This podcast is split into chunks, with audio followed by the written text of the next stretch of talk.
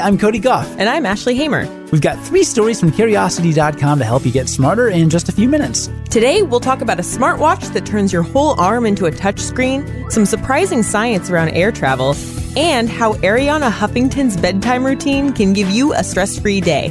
Let's satisfy some curiosity. All right, Ashley, what's the biggest problem with smartwatches?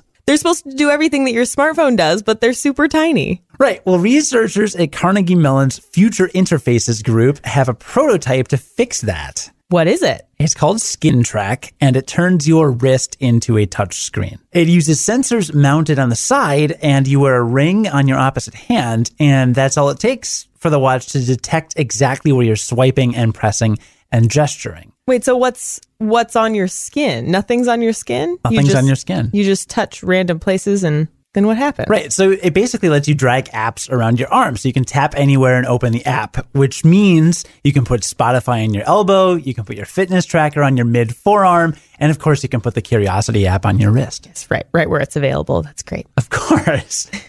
then they have another prototype called the Aura Sense. It doesn't even need a ring because it can detect the electromagnetic fields that surround your fingers, but it's not as precise because you don't really generate a very powerful electromagnetic field oh, typically. Oh, we're living in the future. Future technology. So exciting. Next stop, flying cars. Exactly. Maybe. Speaking of flying cars, Cody, do you know which direction the Earth rotates? Ooh. Uh, east? That's right. The Earth rotates east. So doesn't it make sense that if you were flying west, you would actually get to your location faster than if you were flying east. Right, because the Earth is moving east, and if you're flying west, you're going against it. Yeah, so, it's yeah. kind of flying under you. It's giving you a little boost. But that's not the case. It's actually faster to fly east. So that doesn't make any sense. We were wondering that too. So Curiosity researched this, and we found out that it's because the air moves with the Earth, which is kind of obvious when you think about it. But the atmosphere is also rotating. So when you fly in the air, you're not just free of the earth, you're still in the atmosphere. Right. So say the earth rotates at like a thousand miles per hour east. All right. So you've got a plane that's flying about 600 miles per hour west.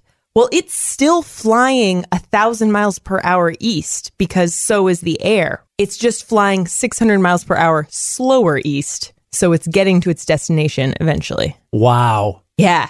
It's easy to forget that we are all on a giant rock hurtling thousands of miles an hour through space. It is until you get up in the air and you realize that you got to think about that stuff. So, why is it faster to fly east? That's how the air is moving. So the air is helping you along. You're not having to fight it. Got it. But there's also another element at play, and that is the jet stream. Right, what is a jet stream? so the jet stream is a tunnel-like air current in the atmosphere where hot and cold air meet. You've probably heard weather people talk about this. Yeah, it makes like hurricanes and stuff. Exactly. Yeah. So the Earth's rotation pushes that into like swirling patterns, which is where you get hurricanes and stuff like that. And in the northern hemisphere where we live, the jet stream flows east about 80 to 140 miles per hour. So it's really helping those east traveling planes along. Something I want to think about before bed, perhaps. What a segue. Thank you. Do you have a bedtime routine and does it help you get ready for the next day? I do have a bedtime routine. It absolutely does not help me get ready for the next day. That's that's really unfortunate. well, we've written about the importance of sleep on curiosity.com and today we've got an article looking at the bedtime routine of Arianna Huffington, who I don't know if you know this, she collapsed from exhaustion in 2007. Oh, God. Yeah, and then made it her personal mission to educate people on the importance of sleep. She's got 5 rules of sleep in her own words. Number 1 is sleep is a fundamental and non-negotiable human need. Number two, exhaustion is a sign of chaos, not a badge of honor. So the whole "I only got four hours of sleep last night, like that's not cool anymore. Number three, a bedroom should be an oasis, a beautiful escape from the day. Number four, usher your mobile device out of the bedroom before you go to bed. Oh my gosh, that's so important. We have so many articles about this. And her fifth rule is when you walk through your bedroom door, leave unfinished business behind. That's good. And she has a physical way of doing that, basically. In The Telegraph, she wrote a column about her bedtime routine. She cleans her face with specific products, then turns off all her devices and quote unquote gently escorts them out of the bedroom.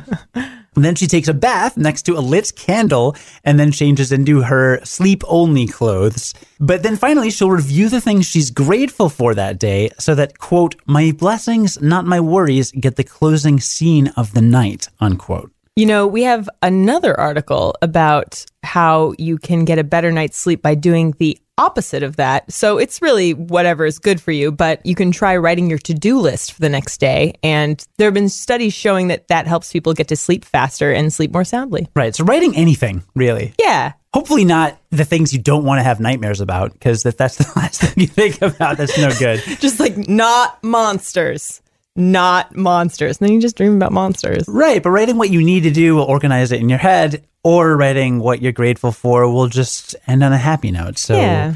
yeah, get that pen and paper, put a little notepad there. Absolutely. And uh, you can read more about her advice and all of these stories and so much more on curiosity.com. She's also published a few books, including one called The Sleep Revolution, if you want to deep dive in her advice on sleep. Join us again tomorrow for the Curiosity Digest and learn something new in just a few minutes. I'm Ashley Hamer. And I'm Cody Gough. Stay curious.